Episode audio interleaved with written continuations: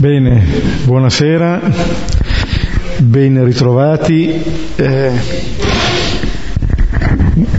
grazie anche a Massimo che ha organizzato un po' eh, la possibilità di iscriversi. Qui abbiamo un numero limitato di posti in salone, però appunto ci piaceva anche riprendere queste letture, cercando appunto di essere qui osservando le norme che dobbiamo osservare, ma anche continuando in presenza il nostro cammino. Allora ehm, possiamo prendere, anzi eh, non ci sono le Bibbie appunto perché non si può prendere questo testo, allora vi consigliamo poi, quando riprenderete in mano questo testo, di prendere Sapienza 9 come brano che vi può introdurre e che adesso comunque ascolteremo letto da Paola. Lo ascolteremo come salmo di inizio della nostra preghiera.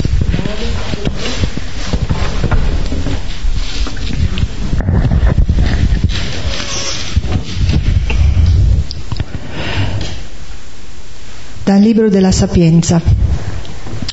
Dio dei padri e Signore di misericordia, che tutto hai creato con la tua parola, che con la tua sapienza hai formato l'uomo, perché domini sulle creature fatte da te e governi il mondo con santità e giustizia e pronunzi giudizi con animo retto, dammi la sapienza che siede in trono accanto a te e non mi escludere dal numero dei tuoi figli perché io sono tuo servo e figlio della tua ancella, uomo debole e di vita breve, incapace di comprendere la giustizia e le leggi.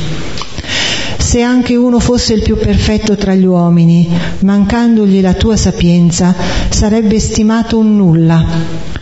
Tu mi hai prescelto come re del tuo popolo e giudice dei tuoi figli e delle tue figlie mi hai detto di costruirti un tempio sul tuo santo monte, un altare nella città della tua dimora, un'imitazione della tenda santa che ti eri preparata fin dal principio. Con te è la sapienza che conosce le tue opere, che era presente quando creavi il mondo. Essa conosce che cosa è gradito ai tuoi occhi e ciò che è conforme ai tuoi decreti inviala dai cieli santi, mandala dal tuo trono glorioso, perché mi assista e mi affianchi nella mia fatica e io sappia ciò che ti è gradito. Essa infatti tutto conosce e tutto comprende e mi guiderà prudentemente nelle mie azioni e mi proteggerà con la sua gloria.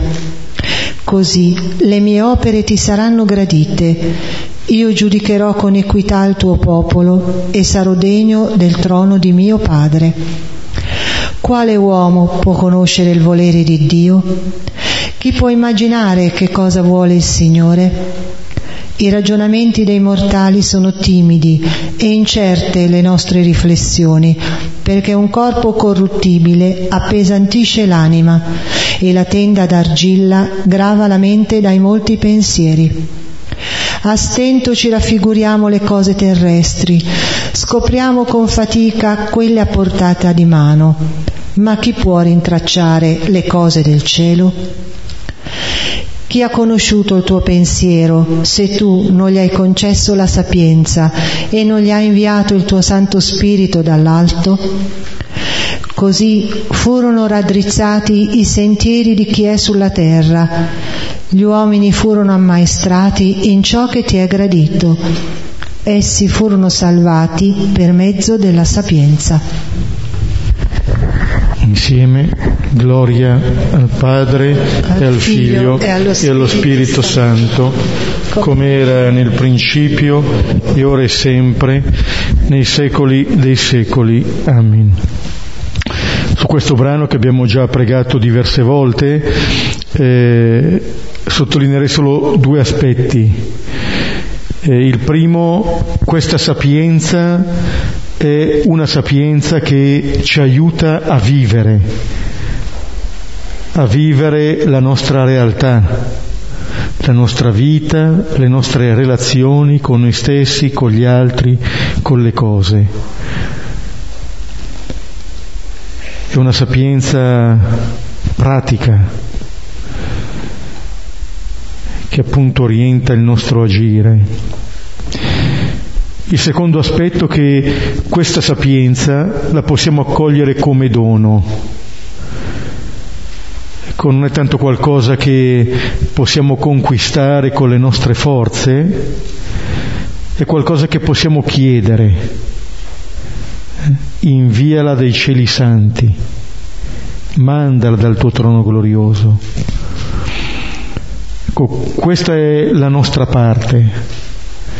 I modi con cui il Signore ci dona questa sapienza possono essere vari. Ci può raggiungere nella preghiera, nel nostro agire, nelle diverse circostanze. Però al di là di come ci raggiunge, noi possiamo solamente accoglierla come dono. È un modo con cui il Signore ci istruisce e vedremo come eh, questo saper vivere di fatto segna eh, la nostra risposta alla parola di Dio. Anche nei brani su cui ci fermeremo questa sera vedremo all'opera esattamente eh, due modi di vivere, due stili di vita, due sapienze Ecco, il brano su cui ci fermeremo è Luca 21, 34, 38. Però eh, invece di ascoltare solamente questi versetti, inizialmente, siccome sono i versetti che chiudono il discorso cosiddetto escatologico di Gesù, eh, allora eh, lo riascoltiamo tutto eh? E poi andremo a fermarci su questi versetti, visto che a febbraio, in, eh, all'inizio del Covid, in un certo senso eh, ci aveva proprio parlando delle ultime cose, anche appunto delle pesti, ci aveva interrotto nella lettura continua, adesso andiamo a riprenderlo. Mm?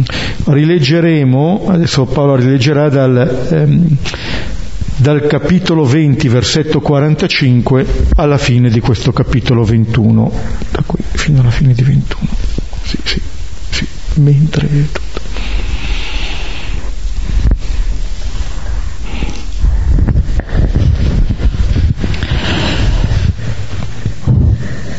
E mentre tutto il popolo ascoltava, disse ai discepoli, Guardatevi dagli scribi che amano passeggiare in lunghe vesti e hanno piacere di essere salutati nelle piazze, avere i primi seggi nelle sinagoghe e i primi posti nei conviti. Divorano le case delle vedove e in apparenza fanno lunghe preghiere.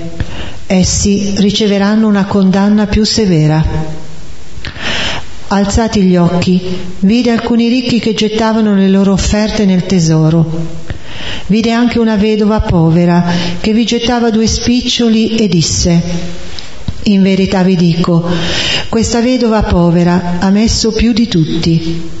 Tutti costoro, infatti, han deposto come offerta del loro superfluo.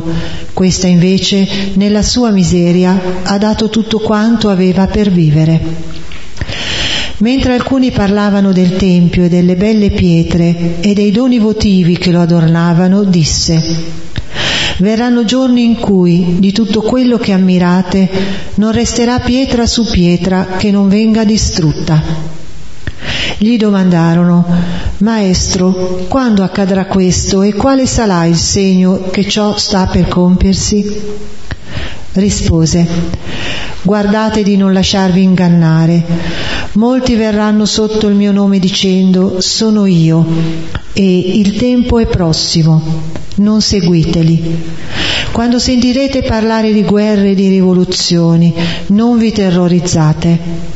Devono infatti accadere prima queste cose, ma non sarà subito la fine.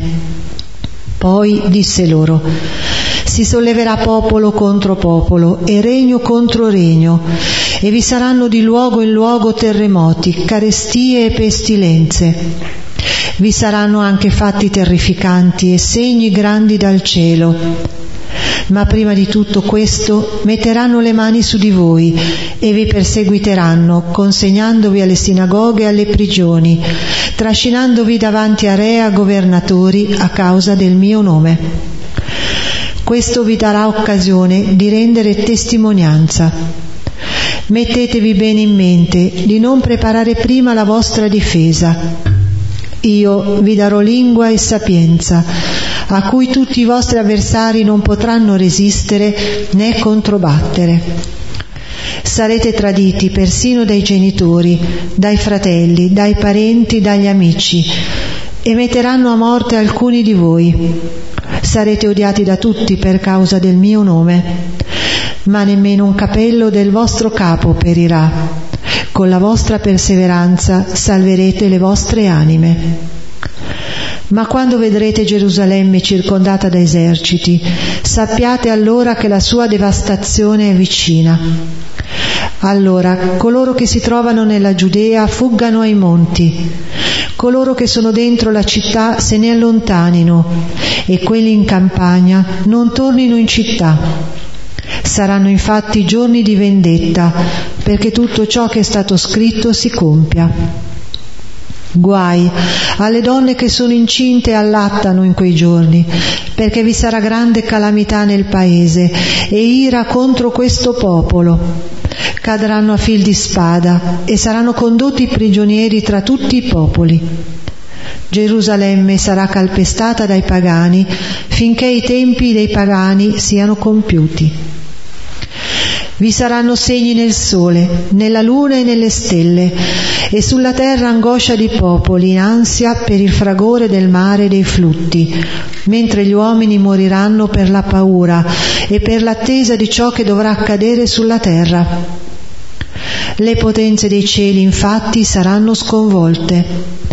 Allora vedranno il figlio dell'uomo venire su una nube con potenza e gloria grande. Quando cominceranno ad accadere queste cose, alzatevi e levate il capo, perché la vostra liberazione è vicina. E disse loro una parabola. Guardate il fico e tutte le piante. Quando già germogliano, guardandoli capite da voi stessi che ormai l'estate è vicina. Così pure, quando voi vedrete accadere queste cose, sappiate che il regno di Dio è vicino. In verità vi dico, non passerà questa generazione finché tutto ciò sia avvenuto. Il cielo e la terra passeranno, ma le mie parole non passeranno. State bene attenti che i vostri cuori non si appesantiscano in dissipazioni, ubriachezze e affanni della vita e che quel giorno non vi piombi addosso improvviso. Come un laccio esso si abbatterà sopra tutti coloro che abitano sulla faccia di tutta la terra. Vegliate e pregate in ogni momento, perché abbiate la forza di sfuggire a tutto ciò che deve accadere e di comparire davanti al figlio dell'uomo. Durante il giorno insegnava nel Tempio la notte usciva e pernottava all'aperto sul monte detto degli ulivi e tutto il popolo veniva a lui di buon mattino nel tempio per ascoltarlo.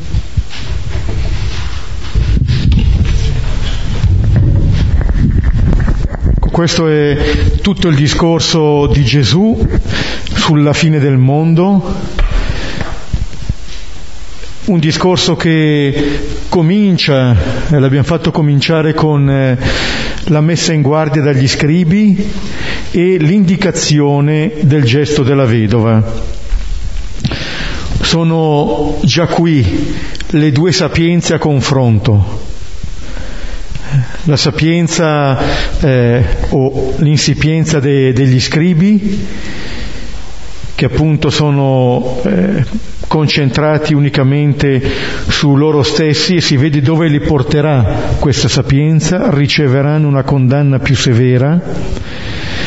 E poi il gesto di questa vedova, dove però lì lo sguardo è di Gesù. È Gesù che alza gli occhi e vede. Ecco, la, la domanda che eh, percorre eh, tutto questo discorso è qual è il mio sguardo, come guardo eh, alla vita, a quello che avviene. Perché poi quello che avviene è quello che Gesù racconta dopo. E ci sono appunto discorsi che riguardano sì le cose che stanno per accadere, ma che non dicono tanto la fine del mondo, dicono quello che succede, eh? succede sempre, anche in questi tempi. Vi saranno di luogo in luogo terremoti, carestie pestilenze.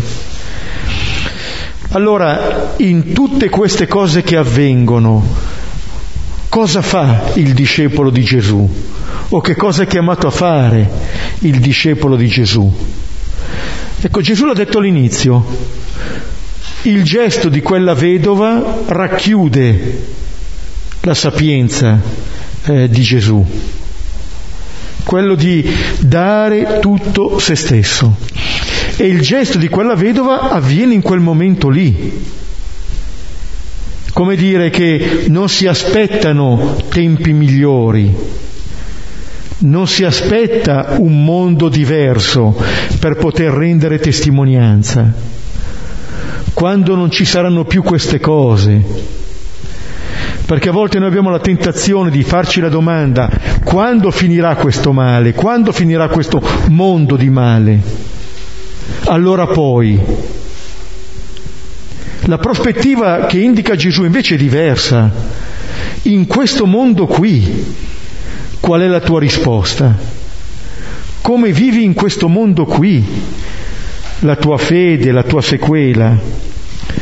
Gesù lo dice anche quando parla in questo discorso della, delle persecuzioni. Diventeranno occasioni di testimonianza. Allora non aspetto che siano finite, certo non le andrò a cercare, ma quando si verificano ci sarà un modo di vivere anche queste cose. Ma senza attendere le persecuzioni, quando mi trovo nelle contrarietà della vita, della mia giornata, come le guardo? Se come un ostacolo o come l'occasione per rendere testimonianza allora non c'è più l'attesa di un mondo diverso per poi dare testimonianza. Lo vedevamo no? che quando c'è la moltiplicazione dei pani, i discepoli cosa dicono? L'ora è tarda e il luogo è deserto, cioè non, non è una situazione buona per noi. E Gesù ribalta la prospettiva. Qui siamo chiamati a dare la risposta senza attendere un'altra situazione che può essere una situazione esterna, può essere una situazione di relazioni, eccetera. E poi verso la fine di questo discorso c'è questa parabola, guardate il fico, eccetera, e tutti gli alberi. Qui vedete, dopo questo discorso comincia il racconto della passione di Gesù è il preparare già a guardare eh, quello che sarà l'albero della croce. Come il fico quando diventano tenero ti dice che arriverà l'estate, ti dice che ci sarà la vita nuova, qua il Signore cosa ti sta dicendo? Che in mezzo a tutte queste cose che sembrano andare, ci sarà finalmente la rivelazione della vita piena. Dove? Sull'albero della croce. Lì perché lì finirà quel mondo di male. E il mondo di male finisce quando qualcuno vince quel male con il bene. Non c'è altra possibilità. Questa è la vittoria. Questo è ciò che dà senso, ma questo diciamo è anche la via che siamo chiamati a percorrere. Allora, nella misura in cui il discepolo di Gesù accoglie questa prospettiva, allora viene il regno. Ricordate, eravamo al capitolo 17 di Luca, versetto 20, interrogato dai farisei, quando verrà il regno di Dio? Rispose, il regno di Dio non viene in modo da attirare l'attenzione, e nessuno dirà eccolo qui o eccolo là, perché il regno di Dio è in mezzo a voi.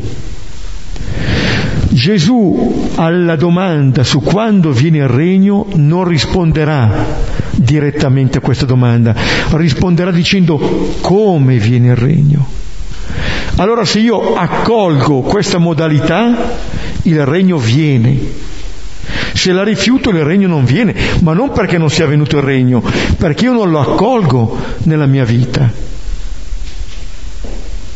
perché per usare le due categorie diciamo, con cui abbiamo iniziato questo discorso sono più nella prospettiva degli scribi e non in quella della vedova. Allora la realtà è questa. Il Signore non viene a cambiare la realtà. Anche lui non ha aspettato un mondo migliore. No, in quello che era il suo mondo lui ha vissuto da figlio di Dio e da nostro fratello. E questa possibilità ci è data sempre, ovunque. Ovunque io mi trovo, in qualunque tempo io mi trovo, c'è sempre per me questa possibilità di accogliere questa mia verità e la verità di ogni altra persona. È un po' eh, quello che sempre Luca no, aveva, eh, aveva, ricordato nella parabola del ricco e pulone del povero Lazzaro, eravamo al capitolo sedicesimo. Il ricco quando si trova al di là dice ma allora manda Lazzaro dai miei fratelli. E Abramo gli dice ma come l'hai, l'hai avuto lì tutta la vita? Non hai aperto gli occhi e adesso vieni di nuovo con questo tuo sguardo in cui Lazzaro è uno al tuo servizio da mandare agli altri e non ti sei accorto che Lazzaro era il tuo fratello. Allora quella parabola è detta perché io vivo adesso la mia relazione di fraternità. Questo discorso è fatto non perché io pensi a chissà che cosa avverrà allora, ma perché io viva con senso pieno la mia vita di adesso. Cioè il discorso escatologico non è che cosa avverrà, sappiamo che cosa avverrà, non è che ci voglia molta fantasia. Eh? Il punto è come vivo la vita che mi è data. Questo cambia. Perché se la vivo da figlio, la vivrò con fiducia. Se la vivo da schiavo, la vivrò con paura. Attaccandomi ad ogni cosa, attaccandomi ad ogni persona, fino a quando mi sarà tolto tutto. Invece la prospettiva di Gesù è una prospettiva che gioca sulla fiducia, tenendo appunto aperti gli occhi, guardando la realtà, eh, affrontando la realtà che ci è data. Eh, non è che possiamo vagheggiare chissà quale, è quella che ci viene data. Ma anche in questi ultimi versetti che adesso andremo a leggere eh, singolarmente, vedremo che ci è affidata questa grande possibilità di vivere appunto da figli, da discepoli, tutta la realtà che ci è data, eh? il mondo in cui viviamo come la grande possibilità appunto che il Signore ci ha donato. Per adesso possiamo leggere versetto per versetto.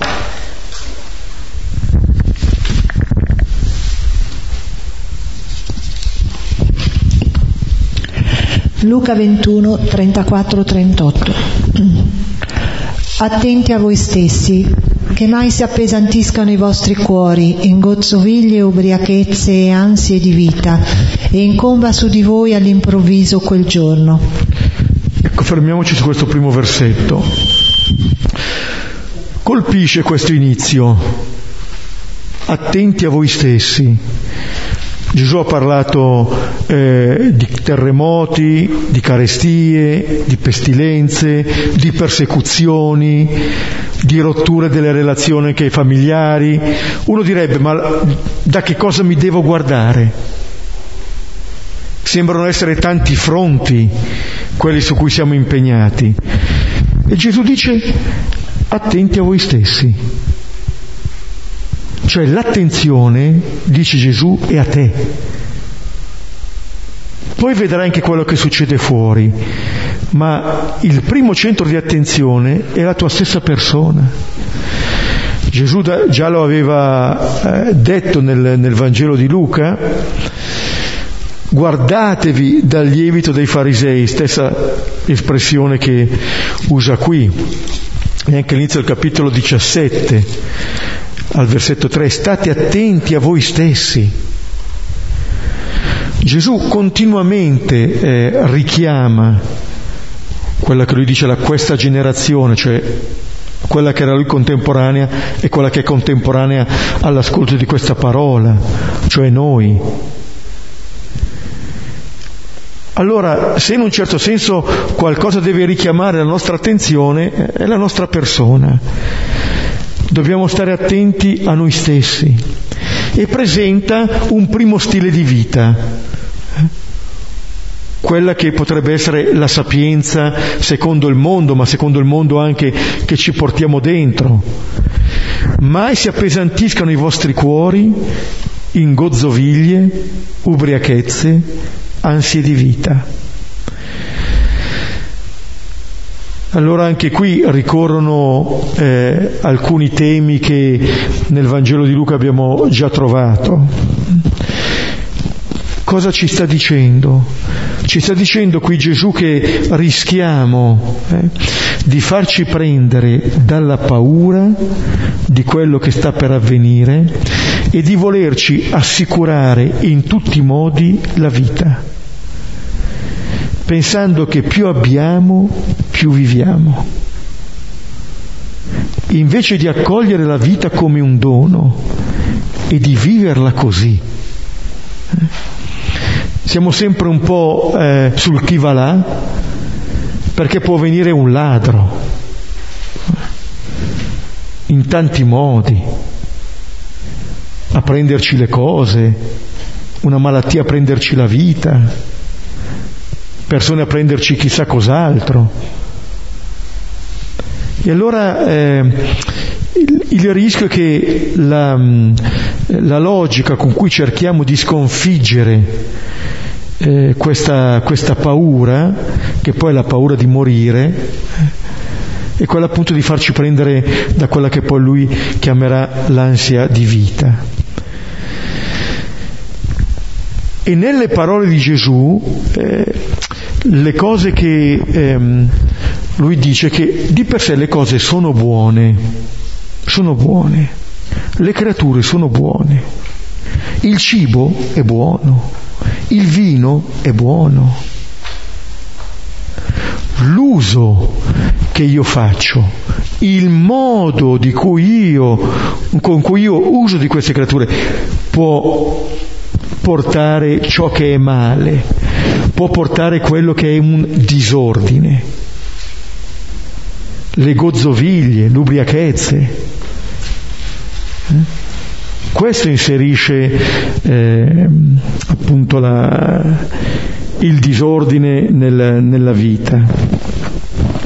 Oggi nella prima lettura del rito ambrosiano c'era la lettera di Tito dove eh, appunto Paolo scrive al suo discepolo ogni cosa è pura per i puri, eh? omnia munda mundis quello che Fra Cristoforo diceva a Fra Fazio no? quando sono arrivati in, nel convento eh, Agnese Lucia, eh, l'altro rimane un po' scandalizzato. Ma per dire, se io sono puro, niente mi scandalizza. La questione dov'è? Appunto, l'uso che faccio. Se, eh, vedete, nelle gozzoviglie e nelle ubriachezze, cioè, sono smisurato e arrivo a non sapermi governare più. Rimango vittima di me stesso. Vedete, ubriachezze, qualcosa che eh, ripeto. Appunto non, è, eh, non sono le creature qui in discussione, e l'uso che ne faccio, Sant'Ignazio negli esercizi spirituali, nel principio e fondamento, usa il tanto quanto, eh? la misura, l'ordine, perché questo mi rende e mi lascia libero e lascia libero anche le creature. Altrimenti, eh, appunto, farò del male e mi farò del male. E accanto alle gozzoviglie, alle ubriachezze, le ansie di vita. Eh? L'ansia di vita deriva esattamente eh, appunto dal, dalla paura eh, di morire. Abbiamo citato tante volte Ebrei 2,14. Coloro che per timore della morte rimanevano schiavi per tutta la vita, cercando di affermarci fino alla fine. Eh? E questo eh, ci rende gli altri nemici o solamente strumenti per affermare noi stessi. Perché vivo il mio limite non appunto in maniera ordinata, come possibilità di incontro in tanti modi, dove finisco io incontro l'altro, ma vivo il limite con angoscia e vivrò l'altro come minaccia. E questo genera eh, delle, eh, delle strategie che portano a volermi salvare, che in realtà mi portano a perdermi e a perdere. Ricordate la parabola che Gesù dice no, del, dell'uomo che accumula tesori, eh? che farò, non, do, non ho dove riporre i miei raccolti, raccoglierò, costruirò magazzini più grandi, poi dirò a me stesso, Anima mia è a disposizione molti beni per molti anni. Riposati, mangia, bevi, datti alla gioia. Ma Dio gli disse, stolto, questa notte stessa ti sarà richiesta la tua vita. E quello che hai preparato di chi sarà? Non è che il Signore va lì a ammazzarlo perché c'ha gusto e adesso gliela faccio pagare. A parte il fatto che è talmente solo questo che parla solamente con se stesso. Ma che prospettiva è questa? È qualcuno che è privo di relazioni, non sa nemmeno che cosa sia la vita, che accumula, che accumula, che accumula e perde tutto in una notte. L'ansia l'ha fatto accumulare, l'ansia della vita l'ha fatto accumulare. Ma guardate, ci sono ansie eh, anche più sottili. Eh? Eh, l'abbiamo incontrato al capitolo decimo, Marta e Maria. Marta, Marta, tu, tu ti preoccupi e ti agiti per molte cose. Stesso termine. Ti agiti per molte cose anche i servizi che fai possono essere fonti di ansia che ti impediscono di tenere dentro di te l'ordine della vita. Che cosa viene prima e che cosa viene dopo. Perché questo è quello che ti dà pace. Maria si è scelta la parte migliore, che non le sarà tolta. Vedete, le altre cose ci vengono tolte, quella no, l'ascoltare la parola da discepola di Gesù. E anche al capitolo 12, eh, subito dopo la parabola che citavo prima, non datevi pensiero, non preoccupatevi per la vostra vita, non affannatevi. Eh? Questo ci invita a fare Gesù. Gesù ci insegna a vivere, anzi ci insegna a vivere e a morire. Ci insegna a vivere da figli che torneranno al Padre. L'ansia della vita non ci fa vedere queste cose, diventa come il seme che cade tra le spine, che viene soffocato si dice l'ansia ci divora, cioè ci, eh, ci mangia, ci toglie vita. E perdiamo un po' per mantenere l'ordine nella nostra vita, abbiamo bisogno di sapere da dove veniamo e dove andiamo. allora sì le cose si rimettono in ordine. E anche perché se noi eh, ci lasciamo prendere da quest'ansia, eh, non vediamo più la realtà, o meglio, la vediamo filtrata da quest'ansia. Eh?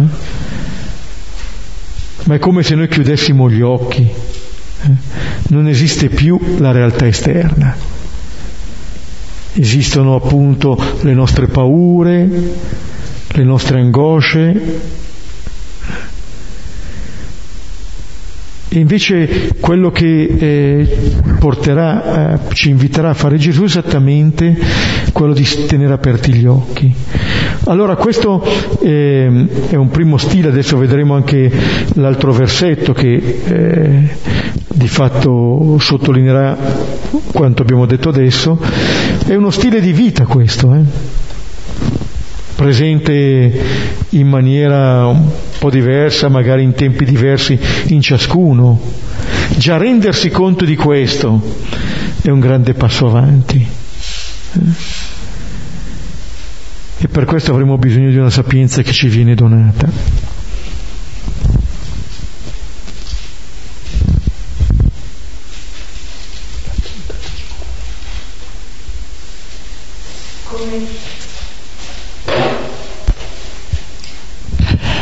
Come un laccio sopravverrà infatti su tutti quelli che siedono sulla faccia di tutta la terra. Ecco, quel giorno all'improvviso, se io sono preso solamente da me e non mi accorgo quello succede, di quello che succede all'esterno, quel giorno arriverà all'improvviso. Se non so da dove vengo, dove vado, se per me l'unico orizzonte possibile eh, è quello della morte, per cui mi devo assicurare la vita, arriverà all'improvviso e arriverà come un ladro. Se io non attendo quel giorno come il mio incontro con lo sposo, io vivrò l'ansia appunto che in quel giorno arriverà il ladro e arriverà come un laccio, come una trappola, qualcosa che blocca e non fa andare avanti. Guarda, voi potete prendere questo versetto 35 e leggere le regole di discernimento della prima settimana. Quelle che Sant'Ignazio chiama le astuzie del nemico sono tutte astuzie per bloccarci e non farci andare avanti nel cammino, non farci vivere da figli da coloro che si fidano del Padre. Eh? E questa appunto è, è, la logica astuta del nemico che cerca di togliere, eh? di erodere la, la, fiducia che abbiamo in questo Padre. È come allora se uno vive eh, sempre un po' impreparato per poi eh, muore anche male. Quello che è importante è dare senso alla mia vita non appunto eh, timoroso di essere chissà dove, chissà, chissà con chi, ma l'essere dove mi trovo. E sapete anche dovesse mai coglierci un laccio, ricordatevi il Salmo 25 dice tengo i miei occhi rivolti al Signore perché libera dal laccio il mio piede, cioè anche lì l'invito è sempre di guardare fuori, non la paura del laccio o la pretesa di saperlo sciogliere. Noi andiamo sempre a imbrigliarci in qualcosa che ci blocca, non ci fa andare avanti. Pensiamo sempre di essere soli e non ci accorgiamo che c'è un Signore che all'opera in ogni momento. Allora, per chi lo attende così, quel giorno non sarà improvviso, sarà il giorno atteso quello dell'incontro definitivo.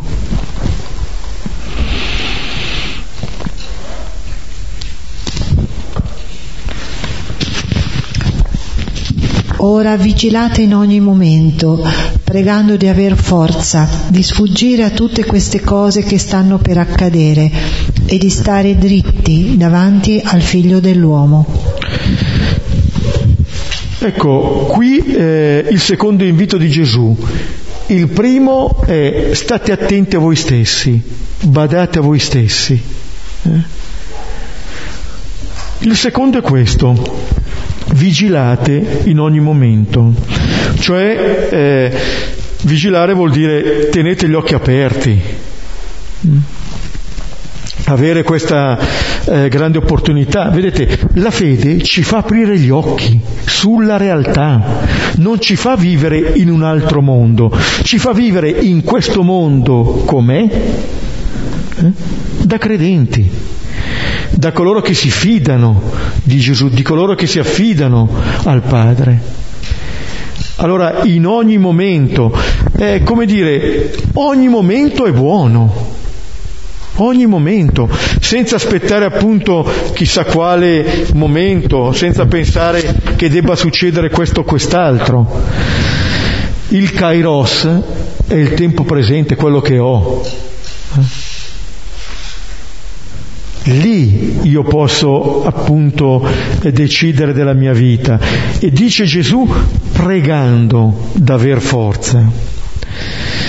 Ecco, in un certo senso è come se Gesù con queste parole ci dicesse che ogni momento della mia vita eh, può essere l'ultimo, ma non perché io abbia paura della mia vita, ma perché tutta la mia vita si concentra in questo momento. Tutta la mia esperienza, tutto quello che ho vissuto diventa adesso la mia vita. Questa è la grande ricchezza del tempo che ci è dato, come se si concentrasse lì. È come se uno interiorizzasse lì il giudizio, come se anticipasse lì la propria morte e decidesse finalmente lì della propria vita, perché in questo modo io posso camminare con il Signore. Negli esercizi spirituali, quando eh, Sant'Ignazio appunto propone dei modi per eh, fare delle scelte, fa due inviti. Uno dice immaginati in punto di morte. Lì cosa avresti voluto scegliere? Scegli. Immagina e considerati nel giorno del giudizio. Lì cosa avresti voluto scegliere? Scegli.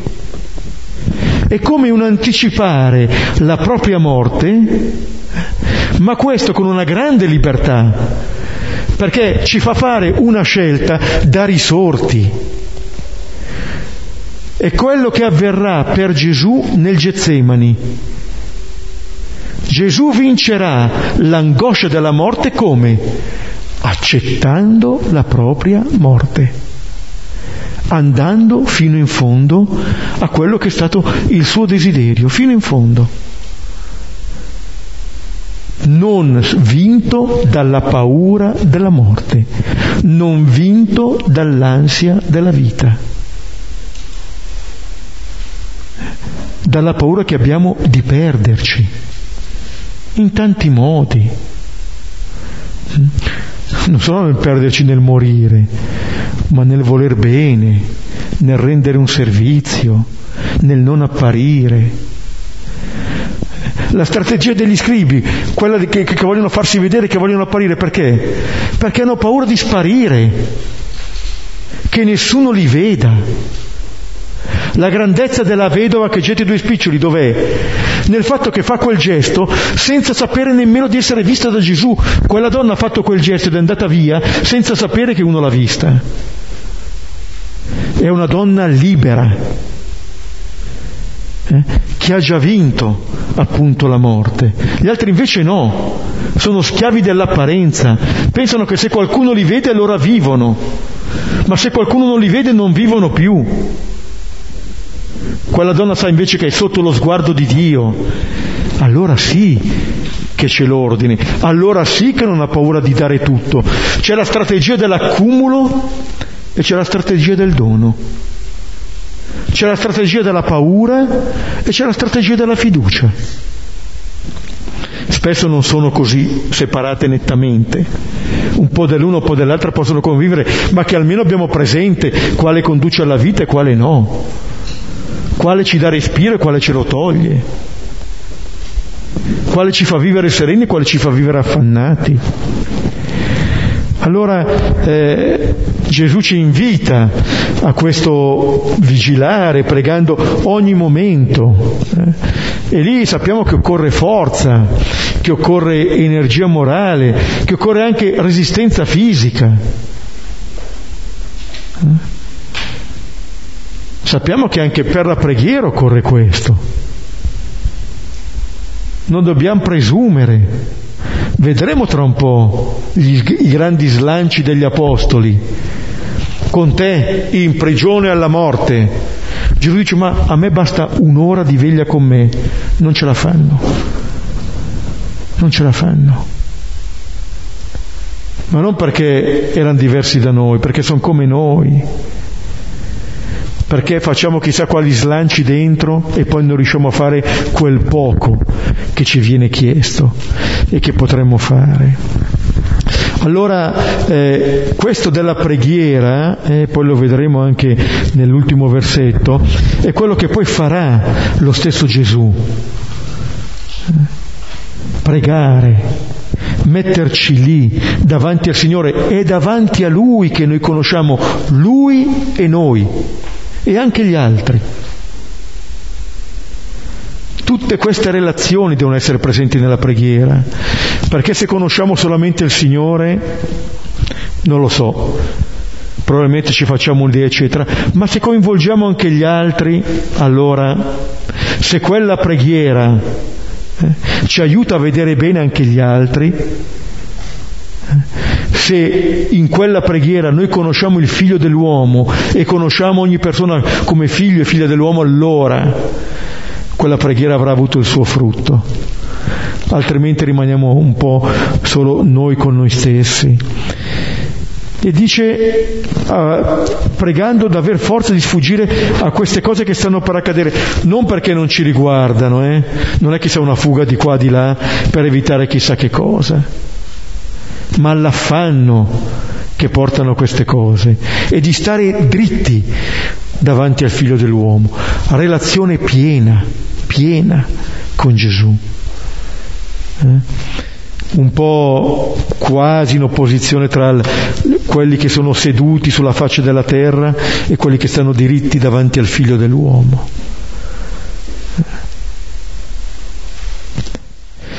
Questa è la nostra liberazione, quello che Gesù diceva in questo discorso. Alzate e levate il capo, la vostra liberazione è vicina.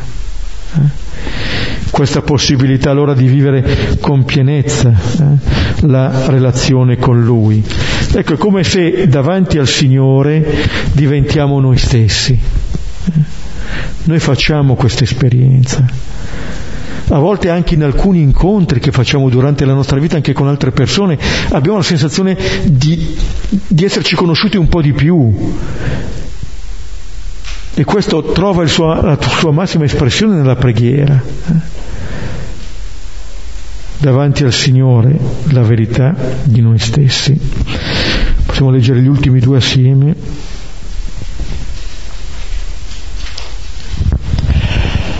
Ora i giorni stava nel Tempio a insegnare e le notti, uscendo, pernottava all'aperto verso il monte detto degli ulivi. E tutto il popolo di buon mattino andava da lui nel Tempio per ascoltarlo. Ecco, qui ci fa vedere appunto come Gesù apre i suoi occhi. Eh? Prima c'è stato l'invito ai suoi discepoli a dire aprite gli occhi, vigilate. Chi tiene aperti gli occhi, chi sa vedere, vedrà il gesto della vedova. Vedrà che in questo mondo dove succedono queste cose ci sono anche gesti di bene, quelli che rimangono per sempre, quelli che fanno andare avanti il mondo.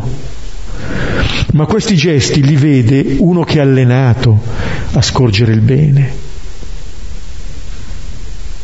uno che lo scorge ovunque, eh? chiunque lo compia. Ecco, se apriamo così gli occhi, il mondo va meglio, sembra dire Gesù. E qui dice i giorni stava nel Tempio a insegnare e le notti all'aperto. Ecco, qui è come se, e pian piano vedremo che sarà così nel racconto della passione, no? Come se un po' la narrazione cominciasse a rallentare. Eh? Adesso si parla dei giorni di Gesù, delle sue notti. Che cosa fa di giorno, che cosa fa di notte? Allora di giorno è nel Tempio, quel Tempio di cui ha detto che non rimarrà pietra su pietra, quel luogo in cui c'è la dimora del Signore, ecco in quel luogo adesso c'è Gesù, il vero e definitivo Tempio, dove la presenza di Dio è per sempre. E la sera invece esce, non rimane eh, neanche nella città, ma va all'aperto. Qua, se volete, la notte è un po' lo spazio del silenzio. Tante volte Luca ha parlato del, della preghiera di Gesù e vedremo come tornerà questo monte degli ulivi ancora una volta nella, eh, nella passione di Gesù. Eh? E se volete, eh, quello che annuncia nel Tempio è quello che vive la notte sul Monte degli Ulivi, la sua relazione al Padre. Eh. Lì Gesù si riconferma nella propria verità e poi nella capacità appunto di annunciare. Vedete, L'essere amato dal Padre lo rende capace di amore verso i fratelli. L'essere amati ci fa capaci di amare. Questo lo sperimentiamo nella preghiera. Lì, diciamo, è la grande scuola. E se volete c'è una tensione anche positiva tra il Tempio e il Monte degli Ulivi si sta con pienezza al Tempio dopo che, si è la, dopo che si è stati la notte sul Monte degli Ulivi e poi tutto il popolo eh, di buon mattino. È bello questo eh, risveglio andando ad ascoltare la parola. Noi fra mi pare nel seminario di Finkenwalde dove formavano i pastori, si diceva che non dovevano ascoltare al mattino dopo essersi alzati nessuna parola, ma la prima parola doveva essere una parola di Dio, dalla scrittura. La prima parola che il credente ascolta è la parola di Dio, da lì comincia. Eh? Non è nostra la prima parola è un po' il ritornare all'ordine di cui si, eh, si diceva prima ed è ascoltare Lui fondamentalmente la nostra preghiera, per ascoltarlo. È quello che la voce aveva detto alla trasfigurazione, questo è il mio figlio prediletto, ascoltatelo. È quello che aveva detto Gesù nella parabola del seminatore, ascoltare. E dopo il discorso della montagna e della pianura, chi ascolta e mette in pratica costruisce, costruisce sulla roccia. Gesù è talmente in ascolto del Padre che vivrà la sua passione continuamente ascoltando il Padre e continuamente amando i fratelli, fino alla fine. Queste due comunioni piene non una comunione contro l'altra, eh? ma pienamente in comunione al Padre, pienamente donandosi ai fratelli. Ecco allora la possibilità che Gesù dona ai suoi, che Gesù dona a noi, questa possibilità di guardare la realtà con, con occhi diversi. Eh? Non appunto gozzoviglio, ubriachezze, ansie della vita, ma vegliare in ogni momento pregando. Ecco, questo riporta ordine dentro di noi, ma lo riporta anche nel nostro sguardo al di fuori. Ecco, ed è questo sguardo che il Signore eh, vuole che abbiamo appunto in quello che adesso sarà tutto il racconto della passione che andremo a cominciare. Perché altrimenti anche lì non vedremo bene. Se invece abbiamo questo sguardo purificato, allora in quella passione vedremo la rivelazione piena di Gesù e dell'amore del Padre per noi. Nella passione di Gesù contempleremo la passione d'amore del Padre per ciascuno di noi. Non appunto una vita fallita, ma un amore compiuto. Ci fermiamo qualche istante, poi chi vuole a voce alta può condividere.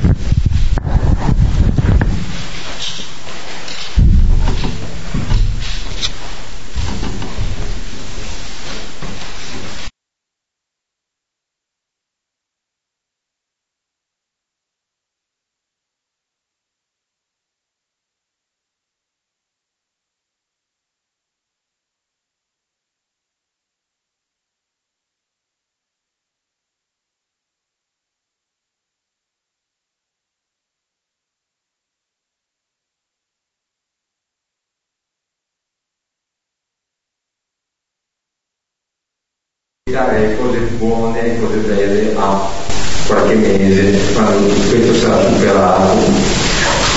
Invece no.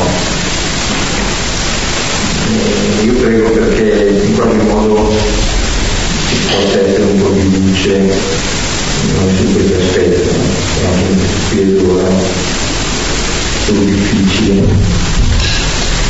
ci si fare per cose buone.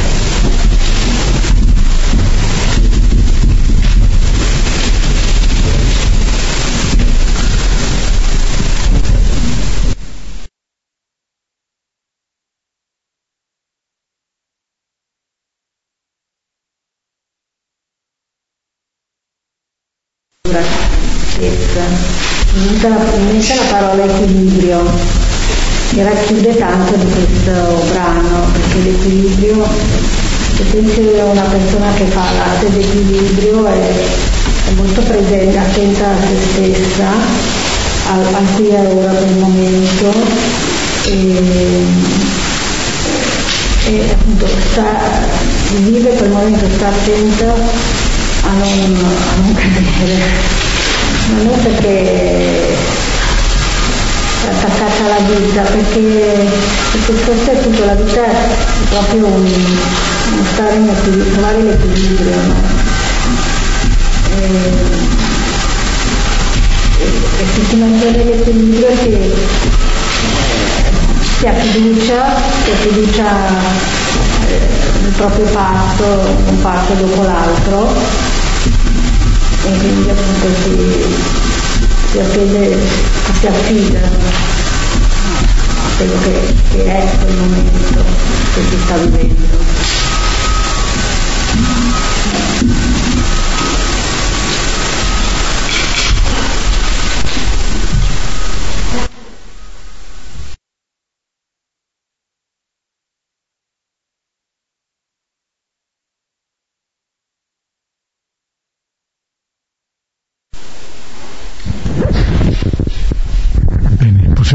Fermarci qui, terminando con la preghiera dei figli e dei fratelli. Padre nostro, che sei nei cieli, sia santificato il tuo nome, venga il tuo regno, sia fatta la tua volontà, come in cielo così in terra. Dacci oggi il nostro pane quotidiano e rimetti a noi i nostri debiti come noi li rimettiamo ai nostri debitori e non abbandonarci alla tentazione, ma liberaci dal male. Nel nome del Padre, del Figlio e dello Spirito Santo. Bene, buonasera, arrivederci. Eh, senza sembramenti possiamo mettere... Ci vediamo martedì prossimo.